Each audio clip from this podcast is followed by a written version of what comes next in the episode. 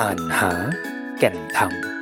รายการสนทนาของคนชอบอ่านหนังสือเพื่อหาแก่นสาร แล้วชวนทุกท่านมาร่วมกันลงมือทำพบกับผมจักรพันธ์เทียราวัตรนักพัฒนาทุนมนุษย์ กรรมการผู้จัดการบริษัท Life 101 จำกัด ร่วมสนทนาตามประสารุ่นพี่รุ่นน้อง กับท่านพระครูเมธังกร วัดยานเวศสักกวัน วันนี้เรามาอ่านหนังสือที่จะช่วยไขปริศนาชีวิต แล้วหาแนวทางลงมือทำเพื่อดำเนินชีวิตของเราให้เป็นอิสระ เป็นชีวิตที่ทั้งเปี่ยมด้วยความหมาย และมีความสุข หยิบหนังสือขายดีเมื่อสองสามปีที่แล้ว กลับมาอ่านอีกครั้ง เป็นหนังสือที่ทำให้เห็นประวัติศาสตร์ในมุมมองใหม่ ที่ไม่ใช่เรื่องราวเพียงแค่ว่าใครทำสงครามกับใคร แต่มันคือความเป็นมาของมนุษย์ คือเราในวันนี้ ว่ามันถูกสร้างสรรค์สั่งสม มาจากชุดความคิด และวิวัฒนาการ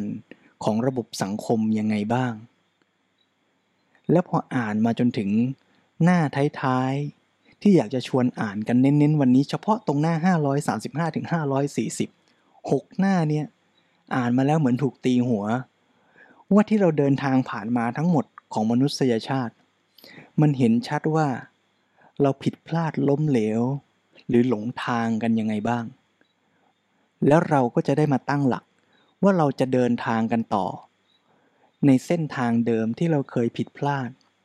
หรือเราจะเปลี่ยนแปลงและสร้างสรรค์เลือกทางเดินจากวันนี้ต่อไปยังไงดี มันอาจจะเปลี่ยนแปลงทั้งชีวิตเราด้วย แล้วมันอาจจะเป็นการร่วมสร้างประวัติศาสตร์หน้าต่อไปของมนุษยชาติ ว่าเรากำลังจะใช้ชีวิตมนุษย์ เพื่อเป้าหมายอะไร เพื่อความสุขอะไร แล้วไขปริศนาของชีวิต ไม่เฉพาะกับตัวเรา แต่คือระบบของมนุษย์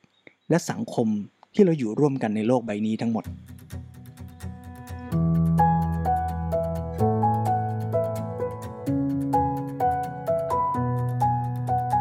เตะตาเตะใจ บทเดียวกันจริง ๆ นะครับ การเดินทางของมนุษยชาติ ซึ่งถ้าเรากลับมามองในแง่เอามนุษย์ ซึ่งไม่ว่าจะผ่านไปกี่หมื่นปีนะครับ สมมติว่าเราเราเราเราพูดถึงสักประมาณ 70,000 ปี ตั้งแต่กำเนิดสปีชีส์โฮโมเซเปียนอย่างเราก็แล้วกันนะครับ ความอยากจะเลี่ยงทุกข์อยากจะมีความสุขความเพลิดเพลินในสิ่งต่าง ไอ้ภาวะแบบนี้เนี่ยไม่ว่าจะผ่านไปกี่ปี มันก็ยังเป็นแบบนี้แหละครับ วันนี้เนี่ยมันดูเหมือนเราอยู่ในรายล้อมด้วยสิ่งสะดวกสบายแวดล้อมด้วยความทันสมัย แวดล้อมด้วยอะไรที่ดูเหมือนกับ เราเป็นอภิมนุษย์เมื่อเทียบกับมนุษย์รุ่นก่อนๆนะครับ แต่ทำไมนะครับดัชนีความสุขหลายๆเรื่องของเราในวันนี้เนี่ยยังคงถูกตั้งคำถามทั้งทั้งที่ถ้ามันเป็นไปตามบัญญัติไตรยางความสุขเราน่าจะควรต้อง เลิศนะครับ superb supreme มหาศาลเมื่อเทียบกับบรรพบุรุษแต่ในความเป็นจริง มันอาจจะไม่ใช่ หรือเราอาจจะมีความทุกข์มากกว่าคนรุ่นก่อนหรือเปล่า ซึ่งถ้ามีความทุกข์มากกว่านี่ฟังดูมันมันเลวเลวร้ายมากนะกับชีวิต คือถ้าเรามองช่วงชีวิตสั้น ๆ ของเราคนเดียวหนึ่งช่วงอายุคนเราอาจจะมองไม่เห็นภาพนะ แต่พอเราได้ฉายภาพ ประวัติศาสตร์ของมนุษยชาติเนี่ย มันทำให้เราเห็นภาพชัดขึ้น เหมือนเหมือนขยายภาพชีวิตจากหนึ่งคนเป็นร้อยเป็นพันเป็นหมื่น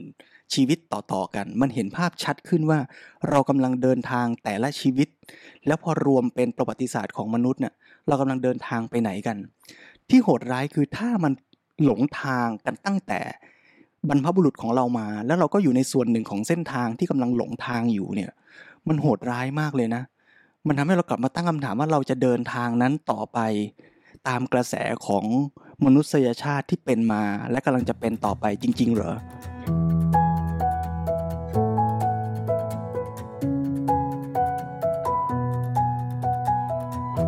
ถ้าเราจะ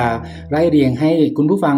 หลาย ๆ ท่านเห็นภาพสักนิดหนึ่งนะครับ ก็จินตนาการว่าโดยโดยโครงของหนังสือเล่มนี้ก็ไล่ย้อนกลับไปตั้งแต่เมื่อ 13,500 ล้านปีที่แล้วนะครับ ตั้งแต่เกิดบิ๊กแบงแล้วก็ไล่มาจนถึงยุคปัจจุบันนะครับ ว่ามันเกิดอะไรขึ้นยังไงบ้างนะครับ แน่นอนฮะโอเคในใน EP นี้เราคงไม่ได้ไปลงรายละเอียดตรงนั้น แต่ถ้าเล่าโดยภาพรวมให้คุณผู้ฟังได้เห็นภาพสักนิดหนึ่งก็แน่นอนนะครับ ว่าเมื่อเกิดบิ๊กแบงนะครับเป็นเอกภพขึ้นมาใช่ไหมครับ แล้วก็เกิดอะตอมเกิดโมเลกุล เริ่มรวมตัวกันจนแล้วก็วาร์ปมาสู่ 3,800 ล้านปีที่แล้วนี่นะครับ ที่เกิดสิ่งมีชีวิตนะครับ เป็นครั้งแรกบนบนโลกใบนี้นะครับ แล้วก็ warp มาจาก 3,800 ล้านปีเนี่ยครับมาสู่ 70,000 ปีที่แล้วนี่เองนะครับ ซึ่งถือว่าเป็นจุดเริ่มต้นกำเนิดสปีชีส์ของ Homo sapiens หรือว่าบรรพบุรุษสปีชีส์แบบพวกเรานี่นะครับแล้วมันก็หลังจากนั้นก็เริ่มเกิดการปฏิวัติการรับรู้เกิดภาษาต่างๆ ขึ้นมาเนี่ยครับ มันทำให้เราเกิดการวิวัฒน์ sapiens เกิดการวิวัฒน์ที่แตกต่างจากสัตว์นะครับที่สปีชีส์อื่นๆ มากขึ้นมาเรื่อยๆนะครับจนกระโดดมาสู่12,000ปีที่แล้วนะครับซึ่งเกิดการปฏิวัติเกษตรกรรม เกิดการตั้งถิ่นฐานนะครับ ซึ่งก่อนหน้านู้นเราเรียกว่าเป็นยุคนายพรานใช่ไหมครับก็ต้องย้ายถิ่นไปเรื่อยๆ พอตั้งถิ่นฐานปุ๊บเราเริ่มสะสมความมั่งคั่ง หลังจากนั้น ก็กระโดดมาสู่ 5,000 ปีที่แล้วนี่นะครับ ก็เริ่มกำเนิดเป็นอาณาจักร แล้วก็เกิดเงินตราขึ้นมานะครับ เกิดการแลกเปลี่ยนมีตัวกลางในการแลกเปลี่ยน แล้วก็เกิดศาสนานะครับ มันก็เลยเชื่อมโยงให้คนซึ่งตั้งลกราก แล้วก็เริ่มรวมตัวกันเช่นว่าจากหมู่บ้านเล็ก ๆ ก็เริ่มรวมตัวขยายใหญ่กันมากขึ้นมากขึ้นนะครับ มีผู้นำแล้วก็เริ่มเป็นใหญ่จนเป็นถึงอาณาจักรนะครับและอาณาจักรมนุษย์ที่มนุษย์สามารถอยู่รวมกันได้หลายๆล้านคนก็เริ่มเดินหน้านะครับ ลิกโฉมประวัติศาสตร์ของมนุษย์มาเรื่อยๆครับจนถึง 500 ปีที่แล้วนี่เองนะครับ ซึ่งเกิดการปฏิวัติวิทยาศาสตร์ ที่มนุษย์เริ่มตั้งคำถามในสิ่งที่ตัวเองไม่รู้ เริ่มรู้สึกแล้วว่าเราเราเราไม่รู้อะไรนะครับแล้วก็กระโดดมาสู่ 200 ปีที่แล้วที่เราใกล้ตัวเรามากๆเนี่ยครับเรื่องการปฏิวัติอุตสาหกรรม จะสังเกตว่าสิ่งต่างๆ ที่พัฒนามาเรื่อยๆเนี่ยนะครับ แน่นอนละครับก็ล้วนแล้วแต่ทำให้ชีวิตของมนุษย์เราเนี่ยสุขสบายมากขึ้น แต่ในมุมกลับกันก็คือเราก็เบียดเบียนธรรมชาติมากขึ้นเช่นกัน เรามองว่าเราเป็นเจ้าของทรัพยากรต่างๆ บนบนโลกนี้ ธรรมชาติมีไว้รองรับความปรารถนาของมนุษย์ ดังนั้นแนวทางหรือทางเดินต่างๆนี่นะครับ ของพัฒนาการตั้งแต่ยุคเกษตรกรรมมาสู่ปฏิวัติวิทยาศาสตร์ และอุตสาหกรรมเนี่ยล้วนแล้วแต่ตอบสนองความต้องการของมนุษย์ จากจากเรื่องที่พี่จักสรุปจากเรื่องราวยาวๆของมนุษยชาติเมื่อกี้จริงๆเนี่ยถ้าเปรียบเทียบไทม์ไลน์เรื่องราวทั้งหมด ตั้งแต่โลกเกิดขึ้นเหมือนเรายืนกลางแขน ตั้งแต่ยืดมือให้สุดตั้งแต่มือซ้ายถึงมือขวาเนี่ย เรื่องราวของมนุษย์เนี่ยมันแค่ปลายเล็บข้างหนึ่งเองนะ ของโลกอันยิ่งใหญ่และยาวนานเนี่ย แต่ไอ้ช่วงที่เกิดขึ้นแค่ปลายเล็บเนี่ย มันเปลี่ยนแปลงโลกใบนี้อย่างมหาศาลนะซึ่งการเปลี่ยนแปลงที่มนุษย์ทำมากมายตลอดประวัติศาสตร์ของมนุษยชาติเนี่ยแนวโน้มมันน่าจะเป็นอย่างที่พี่จักว่า คือทำให้มนุษย์มีความสุขมากขึ้น แต่ว่าผู้เขียนเนี่ยได้นำเสนอมุมมองและหลักฐานทางประวัติศาสตร์ที่น่าเจ็บปวดอย่างตอนที่เล่าเรื่องประวัติปฏิวัติเกษตร เราก็คิดว่ามันน่าจะทำให้มนุษย์เนี่ยมีความเป็นอยู่ที่ดีขึ้น สบายขึ้น เพราะไม่ต้องไปล่าสัตว์ ไม่ต้องไปเก็บอาหารในป่า แล้วมากินอยู่จากระบบเกษตร แต่ผู้เขียนได้นำเสนอหลักฐานบางอย่างที่น่าสนใจว่า การเกษตรนั้นกลับทำให้มนุษย์ทำงานหนักขึ้น การกินอยู่แย่ลง เวลาว่างในชีวิตน้อยลง การที่จะต้องขัดแย้งและแย่งยึดที่ดินกันก็มากขึ้น เรากำลังสร้างระบบขึ้นในโลกมนุษย์ที่ครอบทับโลกธรรมชาติที่แท้จริง แต่ระบบที่มนุษย์สร้างขึ้น มันกลับส่งผล เรียกว่ากลับตาลปัดไม่เป็นไปอย่างที่มนุษย์คาดหวัง แล้วพอมนุษย์สร้างระบบเศรษฐกิจ เราก็คิดว่ามันจะทำให้เราเจริญก้าวหน้า ใครถนัดทำอะไรก็เอามาแลกเปลี่ยนกัน แต่ระบบที่มนุษย์สร้างขึ้นกลับทำให้เกิดความเหลื่อมล้ำเกิดความขัดแย้งในสังคมมากขึ้น พอเราอยากจะพัฒนาหรือเข้าใจ โลกใบนี้ผ่านคำว่าวิทยาศาสตร์มาก เราก็คิดว่าเราจะใช้วิทยาศาสตร์นั้น ในการหาความสุขและพัฒนาความสุขให้กับมนุษย์ได้มากขึ้น แต่กลับกลายเป็นว่าระบบเศรษฐกิจทุนนิยมที่มนุษย์สร้างขึ้น บวกกับความรู้ทางวิทยาศาสตร์ที่คิดว่าเราจะเอาชนะและครอบครองธรรมชาติได้ จากเดิมที่เราเลี้ยงสัตว์ ปลูกต้นไม้ เราก็เริ่มเป็นระบบอุตสาหกรรมเกษตร อุตสาหกรรมปศุสัตว์ อาหารในโลกมีเยอะขึ้น แต่เกษตรกรกลับยากจนลง ระบบรัฐชาติและระบบตลาดทำให้ระบบท้องถิ่นชุมชนและความสัมพันธ์ในครอบครัวย่ำแย่ลง คือพออ่านแล้วในแง่มุมอย่างมันจะมีเตะตาผมอยู่ประเด็นหนึ่งด้วยครับหลวงพี่ครับ ก็คือว่าตกลงแล้วเนี่ยกระบวนการและก็ทิศทางในการพัฒนาวิทยาศาสตร์ต่างๆ มันไม่ได้นำมาสู่ความสุขที่แท้จริงมนุษย์นะแต่ว่าเป้าหมายหลักจริง ๆ เพื่อนำมาสู่อำนาจของผู้ปกครองแล้วมันก็จำเป็นอย่างนี้ร่ำไป ระบบจักรวรรดิซึ่งมันเคยเกิดขึ้นมา ปัจจุบันมันก็ยังมีอยู่ เพียงแต่ว่ามันเปลี่ยนรูปแบบ ในรูปแบบการครอบครองโดยไม่ยึดครอง แต่ถามว่ากลุ่มคนจริง ๆ ที่ครอบครองอำนาจ ครอบครองความมั่งคั่ง แล้วอาจจะมองคนหรือประชากรบนโลกนี้เป็นแค่ยูนิตทางเศรษฐกิจ แต่พอดูไปดูมาปุ๊บสุดท้ายแล้ว มันก็มือกลับมาหนีไม่พ้นเรื่องของกิเลสใช่ไหมครับ ของกลุ่มผู้มีอำนาจในแต่ละยุคแต่ละสมัยที่จะขับเคลื่อน และมุมมองที่เขามองคนนะครับภายใต้อานัตของเขาก็แล้วแต่เขาจะแต่งเรื่องอะไรขึ้นมา แต่งสตอรี่อะไรขึ้นมา เพื่อทำให้คนในชุมชนนั้นสังคมหรือในอาณาจักรนั้นๆของเขาเองเนี่ยเชื่อว่าเป็นแบบนั้น แล้วต้องเป็นไปในทิศทางแห่งความเชื่อ ซึ่งสามารถรักษาอำนาจของผู้ปกครองนั้นๆ ได้ในระยะยาวด้วยฮะมันก็เป็นสมการและเป็นเหตุการณ์ที่เกิดขึ้นวนหลูปแล้วหลูปเล่าเนี่ยนะครับคุณผู้ฟังถ้ามีโอกาสแนะนำเล่มนี้จริงๆนะครับลองไปอ่านดูครับ อาจจะใช้เวลาสักนิดนึง แต่ผมเชื่อว่าหลายท่านน่าจะเริ่มจะเห็นว่าเออเนาะในทางเส้นทางหลักที่มนุษย์เดินมา มันมีทางแพร่งอื่น ๆ ให้เราตั้งคำถามเยอะแยะไปหมดเลยครับ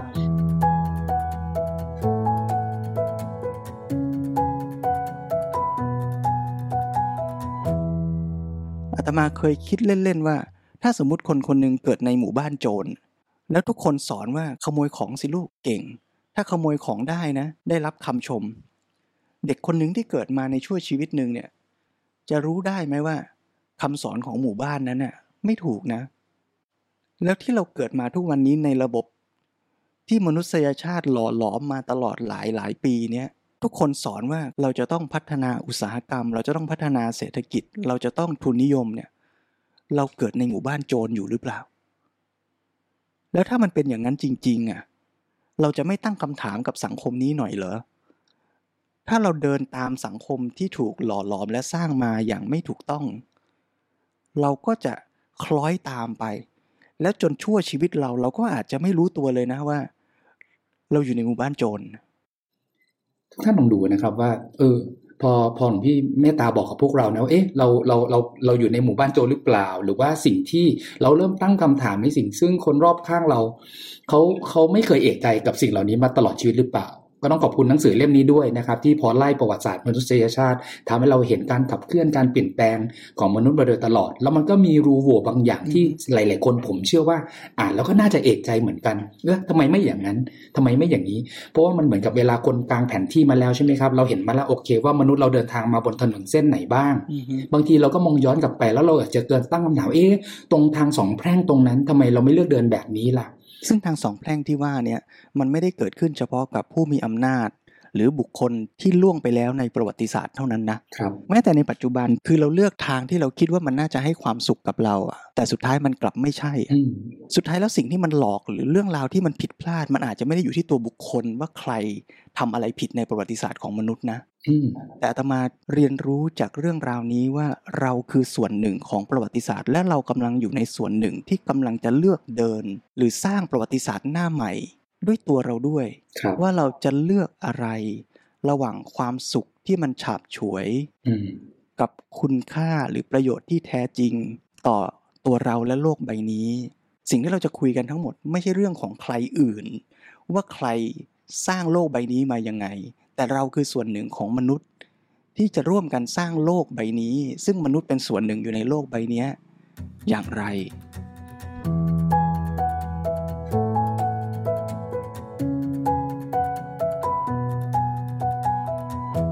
ทที่ 19เนี่ยชื่อบทก็คือแล้วพวกเขาก็อยู่กันอย่างมีความสุขนับจากนั้นมานะครับ ก็เหมือนกับตอนจบของนิทานนะครับ แบบ happy ending ในหลาย ๆ เรื่อง แต่มันเป็นคำถามหลังจากยุคปัจจุบันนะครับ เมื่อเราพัฒนามาถึงปัจจุบันเนี่ยแล้วคำว่าพวกเขาก็คือเรามนุษย์อย่างพวกเราเนี่ยมีความสุขแบบนั้นจริง ๆ หรือเปล่านะครับ ก็เริ่มเกิดการตั้งคำถามขึ้นมา แต่จุดที่น่าสนใจก็คือเขาเองก็ชวนเราเจาะถึงบทสำคัญนะครับ ก็คือคำว่า counting happiness ก็คือเอ๊ะแล้วอย่างนี้เนี่ยถ้ามองในมุมของวิทยาศาสตร์ เราจะเอาอะไรมาวัดล่ะ ประวัติศาสตร์แห่งมนุษยชาติเนี่ยถ้าเราตั้งเกณฑ์คือเรื่องความสุขเป็นปัจเจกของแต่ละบุคคลใช่ไหมครับแล้วเราจะมีเกณฑ์ในการวัดอย่างไรแน่นอนแหละครับ พัฒนาการของมนุษยชาติของเราเอง มันค่อนข้างเน้นด้าน ความเจริญก้าวหน้าด้านวัตถุมาโดยตลอด ก็เลยตั้งคำถามคำถามแรกคือโอเค เรื่องวัตถุความมั่งคั่งในรูปแบบเงินตรา เพราะมันเป็นสิ่งซึ่งทุกคนให้ความเชื่อถือว่ามันมันคือตัวแทนความมั่งคั่งนะครับเขาบอกว่าแน่นอนเหรียญก็มีสองด้านใช่ไหมครับเงินตราก็นำมาซึ่งความสุขจริง แต่ ประเด็นสำคัญก็คือว่าได้แค่ถึงระดับหนึ่งครับ เมื่อเกินระดับสมดุลตรงนั้นไปแล้ว เงินที่เกินไปกว่านั้น ก็จะส่งผลน้อยมาก ๆ กับความสุขของคนนั้นๆ ถ้าเมื่อไหร่เงินคือเป้าหมายเนี่ยมันจะง่ายมากเลยที่เราจะคิดว่ายิ่งมากยิ่งดี ซึ่งถ้าเป็นอย่างนั้นเนี่ยแล้วทุกคนหรือหลายคนในโลกใบนี้คิดอย่างนั้นเนี่ยมันก็จะเกิดการแข่งแย่งและแย่งชิง มนุษย์ก็จะมองมนุษย์ เป็นคู่ขัดแย้ง เพราะเมื่อฉันอยากได้เงินเยอะๆ เพื่อจะเอาไปแลกเปลี่ยน เป็นวัตถุมาสร้างความสุขให้กับฉัน เธอก็ต้องการอย่างนั้นเหมือนกัน ฉันกับเธอก็เลยเป็นคู่ขัดแย้ง เพื่อจะแย่งหาปัจจัยในการสร้างความสุข คือเงินตรา แต่ถ้าเรามองใหม่ว่าเงินไม่ใช่เป้าหมายของชีวิต แต่มันเป็นปัจจัยในการทำให้ชีวิตดำเนินเป็นไปได้เพื่อเป้าหมายและคุณค่าอะไรบางอย่าง ที่สูงกว่าความสุขจากการเสพวัตถุ เราก็จะตอบได้ง่ายขึ้นว่าปัจจัยในการที่จะทำให้ชีวิตเราดำรงอยู่ได้ เปรียบง่าย ๆ เหมือนกับการกินอาหารเนี่ยถ้าเรากินเพื่อให้อยู่ได้มันตอบง่ายนะว่ามื้อหนึ่งเรากินเท่าไหร่ที่มันอิ่มที่มันได้โภชนาการพอเหมาะกับชีวิต แต่ถ้าเรามองว่าเรากินเพื่ออร่อยอร่อยเนี่ยมันตอบยากแล้วล่ะว่าอร่อยแค่ไหนพอ เราก็คงต้องกลับมาตั้งคำถามตัวเองว่า เรากำลังมองการแสวงหาเงิน การทำงานทุกวันนี้ เพื่อเป้าหมายอะไร และถ้าเราเอาความสุขเป็นเป้าหมาย แล้วเราวิ่งหาความสุขอย่างที่มนุษยชาติทำมาตลอด เราก็อาจจะต้องต่อสู้และแข่งแย่งกัน เพื่อให้ได้ซึ่งเงินตรา ซึ่งเป็นเหมือนปัจจัยที่จะนำพาเราไปสู่ความสุขในเครื่องหมายคำพูด ที่เราใฝ่ฝันหา แล้วโลกก็จะวิ่งตามกระแสของการแสวงหาสุขนิยม บริโภคนิยมกันต่อไป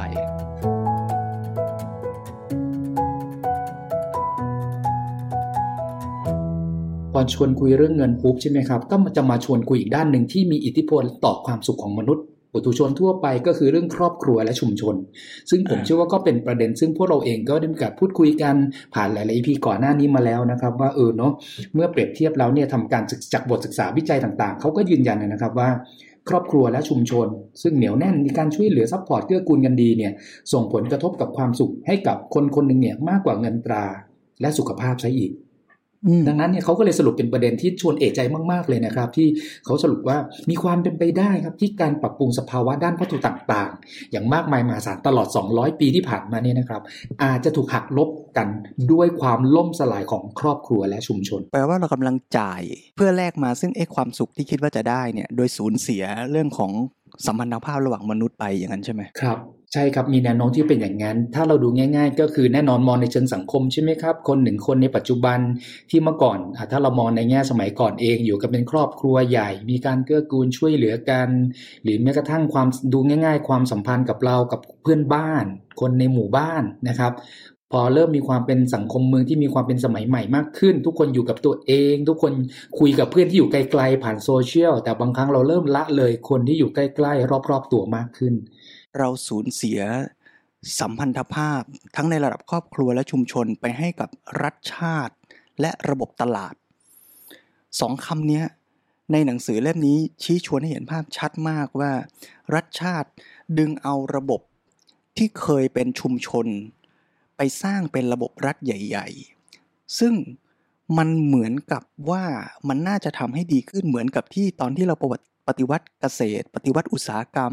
แล้วเราคิดว่าสิ่งเหล่านั้นมันน่าจะทำให้มนุษย์ดีขึ้น แต่เราไม่ทันมองเห็นข้อเสียของมันอะคือเราไม่ได้ปฏิเสธว่ามัน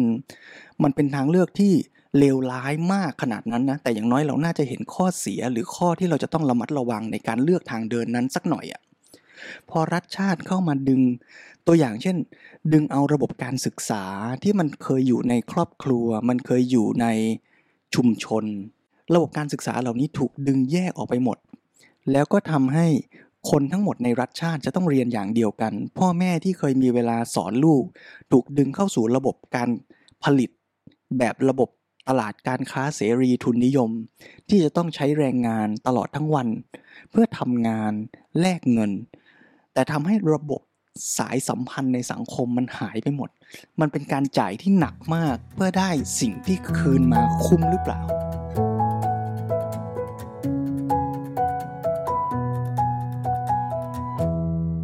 หนังสือพูดด้วยว่า จริง ๆ แล้วเนี่ย ถ้าเราจะเข้าใจเรื่องความสุข เราจะต้องมาโฟกัส และทำความเข้าใจกับเรื่องคำว่าความคาดหวังอืมนะครับ ความคาดหวังมนุษย์เนี่ยเป็นเรื่องใหญ่เป็นเรื่องสำคัญยิ่งเลยนะฮะในประวัติศาสตร์ความสุขครับ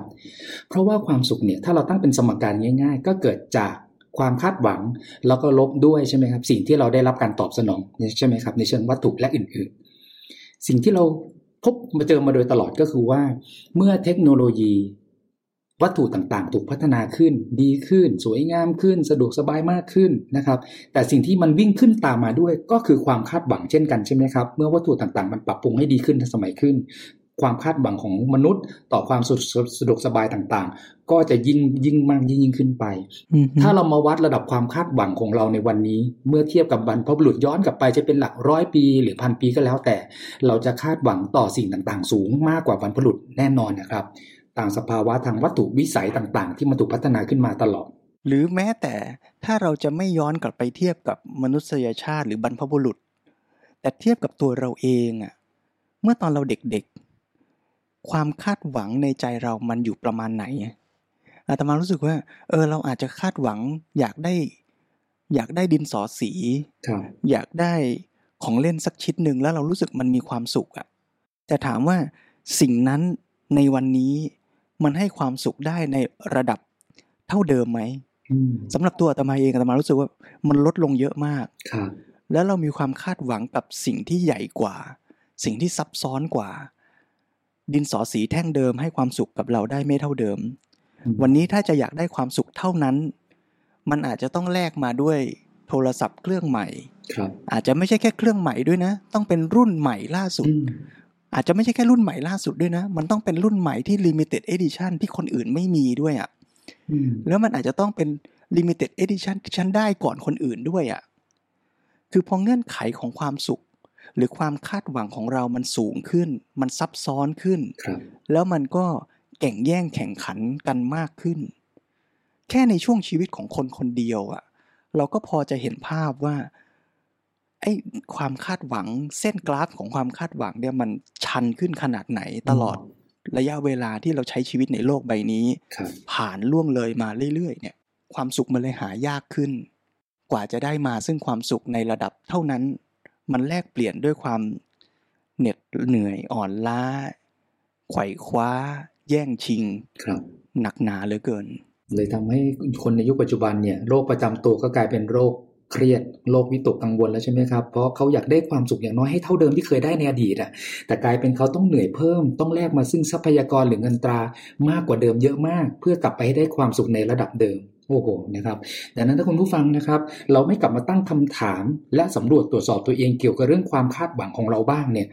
สิ่งที่มันจะเกิดขึ้นเราอาจจะกลายเป็นยิ่งเหนื่อยเท่าไหร่ก็ไม่สามารถกลับมาถมความสุข ให้ได้สุขมีความสุขในระดับเท่าเดิมด้วยซ้ำนะครับ ดังนั้นเนี่ยในหนังสือเองนะครับ ดรยูวอลเองก็เขียนคำหนึ่งได้น่าสนใจมากๆเลยครับผมพี่ครับว่าเขาบอกว่าเรายังคาดหวังเรื่องความสะดวกสบายและความพึงพอใจสูงมากๆ อันนี้คือพูดถึงมนุษย์ยุคปัจจุบันแล้วนะครับ และในมุมกลับกันครับ เราก็เลยมีความอดทนต่อความไม่สะดวกสบาย และความไม่น่าพึงพอใจน้อยลงไปเรื่อยๆครับซึ่งไม่ได้พูดถึงใครนะ พูดถึงตัวเราเองนะตัวเราเองเนี่ยเป็นอย่างนี้เลยนะ อ่านแล้วเหมือนถูกตีหัวว่า เออ เขากำลังพูดถึงเรานี่นะครับ แล้วก็ฝากความเอกใจต่อยอดด้วยอีกนิดนึงนะครับ ว่า เอ๊แล้วถ้าความสุขเราถูกกาหนดด้วยความคาดหวังนะครับ ในสังคมของเราเองก็น่าจะมีเสาหลักสำคัญอยู่ 2 ต้นเลยนะครับ ที่เกี่ยวข้องที่ซัดศาสตร์ทำให้สเกลความคาดหวังเราเนี่ยมันมันพร้อมจะขยายตัวตลอดเวลาครับสองเสาที่ว่าในหนังสือคือเขาใช้คำว่า มันก็คือสื่อสารมวลชนนะครับ แล้วก็อุตสาหกรรมโฆษณา ที่มันคอยบิ้วให้เราต้องอยากได้อยากมีอยากเป็น หรืออาจจะในอีกด้านหนึ่งก็คือทุกพอเทียบ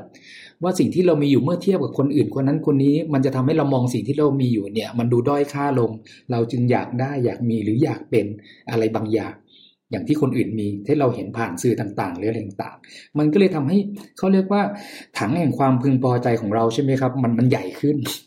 เราก็เลยต้องเติมน้ำให้ให้หนักขึ้นกว่าเดิม เพื่อให้ได้ระดับน้ำสูงประมาณเดิมเนี่ยซึ่งถมเท่าไหร่ก็เหมือนจะไม่เต็มอย่างที่พี่จักว่า คือ คือพอถังมันใหญ่ใหญ่จนใหญ่จนเราเติมไม่ไหว เราก็เครียดและทุกข์แล้วเราก็จมอยู่ในห่วงของการพยายามจะหาน้ำมาเติมถังไปเรื่อยๆ ที่สำคัญคือสังคมมันพยายามขยายถังของเราให้ใหญ่ขึ้นด้วย อย่างที่พี่จักว่าคือระบบโฆษณา ระบบเศรษฐกิจยุคปัจจุบันเขาต้องการขยายการบริโภค แล้วที่เจ็บปวดคือการขยายการบริโภค ซึ่งมันคือการเพิ่มตัณหาในใจของเราแต่ละคน มันกลับกลายเป็นสิ่งที่ถูกต้อง และดีงามในระบบเศรษฐกิจแบบทุนนิยมอะ่ะตรงนี้หนังสือก็พูดไว้เจ็บปวดเหมือนกันนะคคือมันกลับกลายเป็นว่า กระบวนการที่เชื่อว่าจะขยายไอ้ชิ้นพายของระบบธุรกิจเนี่ย ซึ่งเป็นการเพิ่มหรือกระตุ้น ผลกำไรในภาคเอกชนมันกลับกลายเป็นคุณธรรม หรือความถูกต้องของระบบเศรษฐกิจที่มนุษย์สร้างขึ้นครับเพื่อล่อลวงกันเองอืมโอ้โห ฟังดูแล้วเนี่ยอาตมากระตุกแถวๆเนี้ยว่า เฮ้ย นี่เราอยู่ในหมู่บ้านโจรจริงๆนะเนี่ย ผมก็เลยจะพูดประโยคนี้เลยครับคำนี้ที่หลวงพี่เกรินไว้ มันกลับมามาปะกับเนี่ยเนื้อหาช่วงนี้พอดีเลยครับโอ้โหเออแล้วมันก็เลยกลับมาตีหัวเราตอนท้าย เข้าหน้า 537 ที่ว่านี่เลยได้ไหมพี่ได้เลยครับนี่นะครับปูเอาตรมางเนี้ยเพื่อนะสิ่งนี้แล้วครับ คือพอเรื่องราวในหนังสือชวนให้เราย้อนประวัติศาสตร์ของมนุษยชาติมาทั้งหมด เห็นความพยายามของมนุษย์ที่จะสร้างวิถีการหาความสุขให้กับชีวิตมนุษย์มาอย่างยาวนาน ด้วยวิธีการที่หลากหลายเนี่ยสุดท้ายแล้วมันกลับกลายทำให้ความคาดหวังเพิ่มขึ้น แต่ระดับความสุขในชีวิตมนุษย์กลับ น้อยลง ในขณะเดียวกันมันก็ทำลายระบบสัมพันธภาพทำลายชุมชน และทำลายโอกาสในการได้ความสุขง่าย ๆ รอบตัวของมนุษย์ให้ลดลงไป แล้วผู้เขียนชวนให้เราเห็นอีกมุมหนึ่งของประวัติศาสตร์การค้นหาความสุขของมนุษย์ คือกระบวนการที่เกิดขึ้นในช่วงหนึ่งของประวัติศาสตร์โลกคือ 2,600 ปีที่แล้วในอินเดีย ที่พระพุทธเจ้าชวนให้เรากลับมาเห็นเงื่อนปมของเรื่องราว ทั้งหมดที่กระตุ้นให้มนุษย์วิ่งหาความสุขน่ะก็คือความคาดหวังในตัวเองและทำให้เห็นว่าสิ่งที่ตอบแทนความคาดหวังนั้นคือความสุขประเดียวประดาว ที่มนุษย์ได้รับจากการแสวงหาหรือตอบสนองความต้องการของตัวเอง แล้วมันก็เกิดความสุขขึ้นแป๊บหนึ่งอะแต่ทำไมการได้รับรางวัลที่มีอายุแสนสั้นเช่นนั้น จึงมีความสำคัญมากนักทำให้มนุษย์พยายามดิ้นรนอย่างหนัก พื่อที่จะบรรลุสิ่งใดสิ่งหนึ่งที่แทบจะหายไปทันทีที่ปรากฏขึ้นทำไมเราถึงยอมลงทุนจ่ายหนักขนาดนั้นน่ะ เพื่อให้ได้มาซึ่งความสุขแป๊บเดียวนั้นน่ะ ในหนังสือก็เปรียบเทียบได้ดีมาก ๆ แล้วก็โดนมาก ๆด้วยครับคุณพี่ครับ ที่เขาเปรียบเทียบ เป็นชายหนึ่งคนใช่ไหมครับอ่าที่ยืนอยู่ตรงชายหาดโอ้นะครับ ยืนอยู่หลายทศวรรษก็เปรียบเสมือนคนหนึ่งคนนะครับ ที่เฝ้ารอขึ้นลูกสวยๆนะฮะอาจจะเป็นความเพลิดเพลินความความงดงาม หรือว่านิยามอะไรบางอย่างที่เขามองว่าดีหรือมันใช่ แล้วก็พยายามจะป้องกันไม่ให้มันถูกซัดหายไปครับ กับคลื่นลูกนั้น ซึ่งในความเป็นจริงมันก็ไม่ใช่ใช่ไหมครับ มันก็เป็นแค่คลื่นเข้ามากระทบในใจเราแป๊บเดียวสุขแป๊บเดียวเพลิดเพลินหน่อยเดียว แล้วมันก็หายไป แล้วคนคนนั้นก็ยังพยายามที่จะผลักขึ้นน่าเกลียด หรือสิ่งที่ตัวเองไม่ต้องการออกจากห่างตัวไปเรื่อยๆ วันแล้ววันเล่าครับ ที่เขาก็ยังทำอยู่สิ่งในสิ่งเหล่านั้น นับเป็นสิบสิบปีนึกถึงก็ มันก็สะท้อนมาก ๆ พอสมควรนะครับ แล้วแล้วแต่จุดพลิกก็คือเอ๊แล้วถ้าเขาเองเริ่มมาเอกใจ แล้วก็เริ่มผลักดันตัวเองให้ทำในสิ่งที่เปลี่ยนไป ถ้าเขาแค่นั่งลงบนพื้นทรายใช่ไหมครับ แล้วก็เฝ้าดูลูกคลื่นต่างๆ ที่ผ่านมาแล้วก็ผ่านไปด้วยความยินดี รับรู้ถึงการดำรงคงอยู่มัน แล้วก็พบว่ามันสงบมากๆเลย เมื่อเทียบกับก่อนหน้านั้น ที่เฝ้ารอแต่คลื่นลูกงามและมัวแต่ผลักแต่คลื่นลูกที่น่าเกลียดออกไปจากตัวมาตลอดชีวิต แล้วมันเป็นสิ่งซึ่ง ไร้ประโยชน์สุดๆนะครับ ซึ่งกลับมาชวนให้เรามองดูชีวิตของตัวเราเองแต่ละคน ซึ่งเป็นส่วนหนึ่งของประวัติศาสตร์มนุษยชาติเนี้ยว่า เราเองก็ยืนเฝ้ารอ คลื่นแห่งความสุข ลูกแล้วลูกเล่าในชีวิตของเรา อยู่หรือไม่อืมเราเฝ้ารอความสุขจากเสียงโทรศัพท์ของคนที่เรารัก เราเฝ้ารออาหารอร่อย มื้อที่เราปรารถนา แล้วเราก็โหยหาแสวงหาความสุขนั้นทั้งๆที่เมื่อมันเกิดขึ้น มันก็เกิดขึ้นแป๊บเดียว แล้วก็หายไป เมื่อเราไม่เรียนรู้และเข้าใจมัน เราก็จะเฝ้าแสวงหาคลื่นลูกใหม่อยู่เรื่อยๆ แต่ไอ้ความสุขแวบเดียวนั้นน่ะมันมีพลังมากที่จะขับดันชีวิตให้เราวิ่งแสวงหาความสุขมากมาย เราก็เลยเหน็ดเหนื่อยที่จะแสวงหาสิ่งเหล่านั้น ซึ่งเป็นปัจจัยภายนอก ที่จะมาตอบสนองให้เรามีความสุข แต่ถ้าเราฝึกอย่างการเจริญวิปัสสนาเนี่ยมันคือการให้เรากลับมาเห็นว่าหน้าตาของความสุขจริงๆอะมันเกิดขึ้นชั่วขณะประเดี๋ยวประดาวอืมไม่ได้แปลว่าเราจะต้องไม่สุขนะ หลายคนก็ไปเข้าใจผิดว่าพุทธศาสนาเนี่ยจะต้องไม่สุขจะต้องไม่ทุกข์แล้วก็กลายเป็นคนที่ไม่รู้สึกอะไรกับสิ่งทั้งหลาย ซึ่งมันเป็นไปไม่ได้ ในความเป็นจริงคือเรารับรู้ความสุขที่มันเกิดขึ้น เพียงแต่เรารู้ตามเป็นจริง ว่าความสุขมันจะเกิดขึ้นแล้วก็ เปลี่ยนแปลง เสื่อมสลายหมดไป สิ่งที่เราจะทำได้ก็คือ เราก็มีความสุขในชั่วขณะนั้น แต่เราไม่ต้องไปสร้างความคาดหวัง ในใจของเราว่ามันจะต้องได้เพิ่มขึ้นกว่านั้นอีก ซึ่งถ้าเราไปเผลอคาดหวังอย่างนั้นก็ไม่ต่างอะไรกับ คนที่เหมือนติดยาเสพติด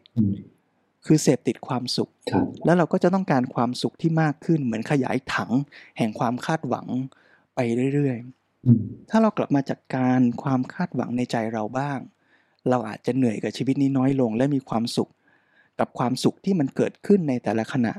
ได้เต็มอิ่มมากขึ้นก็ได้ ใช่เลยครับ ในหน้า 539 เนี่ย ผู้เขียนในยกตัวอย่างคำสอนในทางพุทธศาสนา ที่ชวนให้เห็นว่าความจริงก็คือ ยิ่งเราให้ความสำคัญกับความรู้สึกของตัวเองมากยิ่งขึ้นเท่าไหร่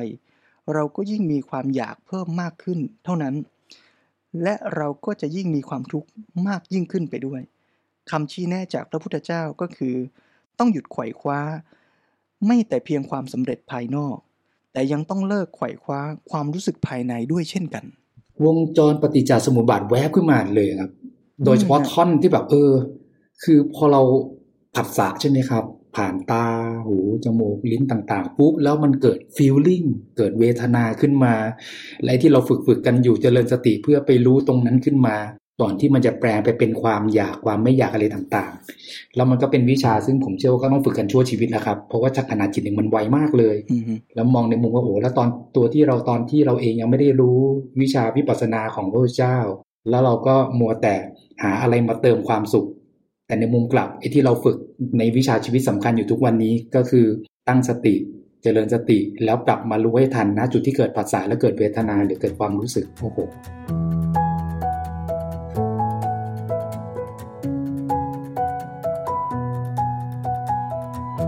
นั่นแปลว่าในขณะของชีวิตถ้าเราจะอ่านหนังสือเล่มนี้แล้ว หาแก่นเพื่อลงมือทำด้วยกันเนี่ย มันอาจจะต้องเริ่มต้นที่เราวันนี้เพื่อเปลี่ยนแปลงประวัติศาสตร์ของมนุษยชาติ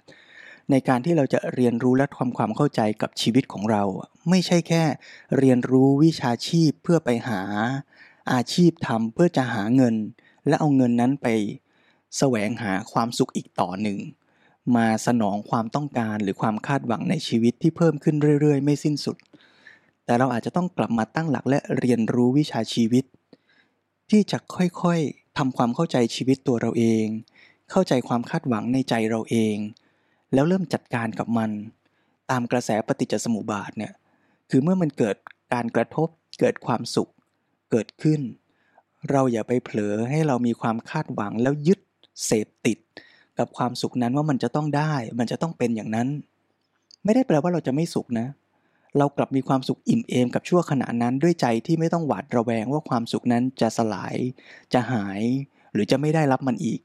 แต่เราอิ่มเอมกับความสุขในขณะนั้น แล้วก็เรียนรู้การเคลื่อนหายเหมือนคลื่นที่ซัดเข้ามา แล้วเราก็รับรู้ความสุขของคลื่นลูกนั้นอย่างเต็มที่แล้วก็เห็นมันหายไป โดยไม่ต้องไปพยายามคาดหวังให้คลื่นลูกนั้นมันอยู่กับเราตลอดไป ถ้าเราทำได้อย่างนี้เราก็เปลี่ยนแปลงชีวิตเราด้วย แล้วเราก็จะเปลี่ยนแปลงเส้นทางของมนุษยชาติ เพราะที่ผ่านมาทั้งหมด การแสวงหาความสุขของมนุษย์อาจไปผิดทางก็ได้ แล้วถ้าเรื่องราวที่เราคุยกันมาหรือที่หนังสือเล่มนี้นำเสนอมา ถ้าประวัติศาสตร์ของมนุษย์ มันไปผิดทางจริง ๆ แล้วเราจะยอมเดินผิดทางอย่างนั้น ไปกับบรรพบุรุษของเราหรือเปล่า ก็คือโลกภายนอกจะเปลี่ยนไปคือโลกภายในเราต้องเปลี่ยนก่อนนะครับ แล้วก็สำหรับคุณผู้ฟังท่านใดเองที่มีความศรัทธาในการฝึกวิชาสมาธิวิปัสสนาอะไรต่างๆ อยู่แล้ว ก็ขอให้ทุกท่านดำรงความเพียรนะครับทำไปนะครับ การทำสมาธิการเจริญสติของคุณเนี่ยนะครับ มันจะช่วยทำให้เรารับรู้การเกิดขึ้น และดับไปของความรู้สึกทั้งมวลอย่างไม่หยุดหย่อนครับ และสภาวะนั่นแหละครับ มันจะช่วยทำให้เราหยุดไขว่คว้าจิตใจก็จะผ่อนคลาย กระจ่างแจ้ง แล้วเราก็รู้สึกพึงพอใจมีความสุขครับ ความสุขในทุกแบบนะครับ ที่มันเกิดขึ้นมันก็จะดับไปมันจะดีใจกดขึ้นเบื่อหน่ายหรือราคาต่างๆแล้วเมื่อใดก็ตามที่เราหยุดไขว่คว้านะครับ ความรู้สึกแบบใดต่างๆ เหล่านี้ก็ตาม เราจะสามารถยอมรับตัวเองได้อย่างที่มันเป็นจริงๆครับ แล้วเราก็จะมีชีวิตอยู่กับปัจจุบันขณะ แทนที่จะเพ้อฝันไปกับสิ่งที่อาจจะเป็น ประโยชน์ที่ผมพูดมาเมื่อสักครู่นี้นะครับ เป็นประโยชน์ที่ดรยูวลเป็นคนเขียนครับ คือคืออ่านท่อนเนี้ยผมไม่ ไม่แน่ใจลูกหลวงลูกพี่หลวงพี่รู้สึกยังไงเนี่ยครับเหมือนอ่านหนังสือธรรมะ ใช่ครับ คนยิวเป็นคนเขียนสอดแทรกพี่และแอบตัวอยู่ใน อยู่ในหนังสือที่เขียนโดยชาวยิวซึ่งครับกำลังเล่าเรื่องประวัติศาสตร์ของโลครับกแต่มันถ้ามันคือความจริงของโลกเนี่ยอาตมาเชื่อว่ามันไม่สำคัญว่ามันจะถูกเรียกว่าชื่อศาสนาอะไรอะจะเรียกว่าพุทธศาสนาหรือไม่ก็ได้ แต่ถ้ามันคือธรรมะคือความจริงของโลกใบเนี้ย มันก็เถียงไม่ได้อะมันคือความจริงของของโลกอยู่ที่ว่าเราจะยอมรับและเข้าใจมันหรือเปล่า กระบวนการในการเข้าใจความจริงของโลกใบนี้ที่เมื่อกี้พี่จักพูดถึงคือวิปัสสนา มันคือการกลับมาเรียนรู้ความจริงของชีวิตเราเองที่จะค่อยๆ สังเกตเห็นสิ่งที่เกิดขึ้นกับชีวิตจริง ๆ ว่าหน้าตาของความสุขมันเป็นยังไง ความทุกข์มันเป็นยังไง มันส่งผลยังไงกับชีวิตเราบ้าง มันเกิดขึ้นแล้วแปลเปลี่ยนสลายตัวไปอย่างไร แล้วเราไปมีท่าทีกับสิ่งนั้นยังไงพอเราเห็นความจริงนี้ชัดขึ้นชัดขึ้น ก็เหมือนกับคนที่เห็นคลื่นลูกแล้วลูกเล่า ที่ซัดพาความสุขเข้ามาแล้วก็สลายหายไป เหมือนคนที่มอบของขวัญให้เราแต่ละชิ้น แล้วของขวัญนั้นก็สลายหายไปต่อหน้าต่อตาทุกชิ้น ทุกชิ้นไอ้ความรู้สึกที่เราเคยมีมาแต่ก่อน ว่ามันต้องมีของขวัญสักชิ้นหนึ่งที่อยู่กับเราตลอดไป หรือความรู้สึกที่เราคิดว่าเมื่อได้แล้ว ฉันจะต้องได้อีกแน่ ๆ ในคราวหน้า แล้วพออยากได้ มันทำให้ความทุกข์เกิดขึ้นในใจของเราเอง ด้วยการสร้างขึ้นของตัวเราเอง พอเราเห็นกระบวนการนี้ชัดขึ้นซ้ำแล้วซ้ำเล่าบ่อยๆ ตรงนี้แหละคือการฝึกเจริญสติ เห็นความจริงเกิดปัญญาทีละเล็กทีละน้อย ค่อยๆ ไปล้างความเชื่อเก่า ความคิดทิฏฐิอย่างเดิมที่มันฝังอยู่ในใจเรา ฝังอยู่ในประวัติศาสตร์ของมนุษยชาติ รุ่นแล้วรุ่นเล่าส่งต่อกันมา ผ่านทั้งระบบวัฒนธรรม ผ่านทั้งระบบแห่งกรรมในชีวิตของแต่ละปัจเจกบุคคล เราจะต้องฝึกและเรียนรู้ด้วยตัวเราเอง เพื่อเปลี่ยนแปลงกระแสของชีวิตเรา ถ้ามองในแง่ปัจเจกบุคคล เราก็คือผู้ที่เดินทาง ในสังสารวัฏยาวไกล แล้วแบกเอาความเชื่อ แบกเอาความคิดที่ผิดพลาด ติดตัวเรามาตลอด ถ้ามองในแง่ของประวัติศาสตร์มนุษยชาติ เราก็คือผู้รับช่วงต่อวิถีคิด หรือวัฒนธรรม ที่หมู่มวลมนุษย์สร้างขึ้นด้วยวิธีคิด ที่อาจจะผิดพลาด อย่างที่หนังสือเล่มนี้ชี้ชวนให้เราเห็นเราก็จะต้องเริ่มตั้งคำถามแล้วค่อย ๆ แปลเปลี่ยน วิธีคิดใหม่ด้วยการเข้าไปเห็นความจริง ด้วยการฝึกเห็นความจริงที่อาจจะเรียกในชื่อว่าวิปัสสนานี่แหละ แล้วเราก็จะค่อยๆ เปลี่ยนท่าทีของเราต่อความสุขในชีวิตของเรา แล้วเมื่อนั้นชีวิตเราก็จะเปลี่ยน เมื่อนั้นโลกมนุษย์ก็อาจจะเปลี่ยนไปโอ้ครับครับสาธุครับดีจังเลยครับหลวงพี่ครับ EP นี้ครับ พูดเองยังชอบเองเลยครับสรุปท้ายๆหน่อยครับ โอ้ครับ ถึงถึงณตรงนี้นี่นะครับ ก็อยากจะบอกกับคุณผู้ฟังนะครับว่าลองฟัง EP นี้มากกว่าหนึ่งรอบครับ มันจะมีเนื้อหาจะมีสาระอะไรบางประโยคครับ ที่จะช่วยทำให้คุณผู้ฟังนะครับสุขใจคิดครับ แล้วจะทำให้เราเริ่มกลับมาตั้งคำถาม กลับมาทำให้เราเริ่มปรับองศาความคิดบางอย่าง ในการมองสิ่งต่างๆ เข้าใจชีวิตต่างๆ ครับ และถ้านับไปทางการมองตามสิ่งเหล่านี้ องศาเราเริ่มปรับ มาสู่ของคำว่าวิชาวิปัสสนา แล้วถ้าท่านใดอยากจะเริ่มต้น ผมเชื่อว่า มีแหล่งให้ท่านได้ฝึกมากมายแล้วครับ เมื่อท่านต้องการเมื่อสิทธิ์เปิดใจ อาจารย์ก็จะปรากฏครับ ดังนั้นนะครับก็เชื่อมั่นมากๆนะครับว่าการเรียนรู้ประวัติศาสตร์จากหนังสือเซเปียนส์นะครับ น่าจะนำพาใครบางคนครับล้างอาวิชชา ความเชื่อความคิดที่ผิดพลาด จากบรรพบุรุษจากมนุษยชาติของเรา แล้วทำให้เราค้นพบรู้กาย รู้ใจ รู้จักตัวตนรู้จักชีวิตเรา แล้วพาตัวเองไปสู่ชีวิตที่มีความสุขในระดับประณีตยิ่งยิ่งขึ้นไปครับ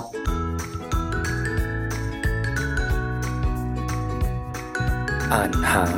แก่นธรรมรายการสนทนาของคนชอบอ่านหนังสือเพื่อหาแก่นสาร แล้วชวนทุกท่านมาร่วมกันลงมือทำ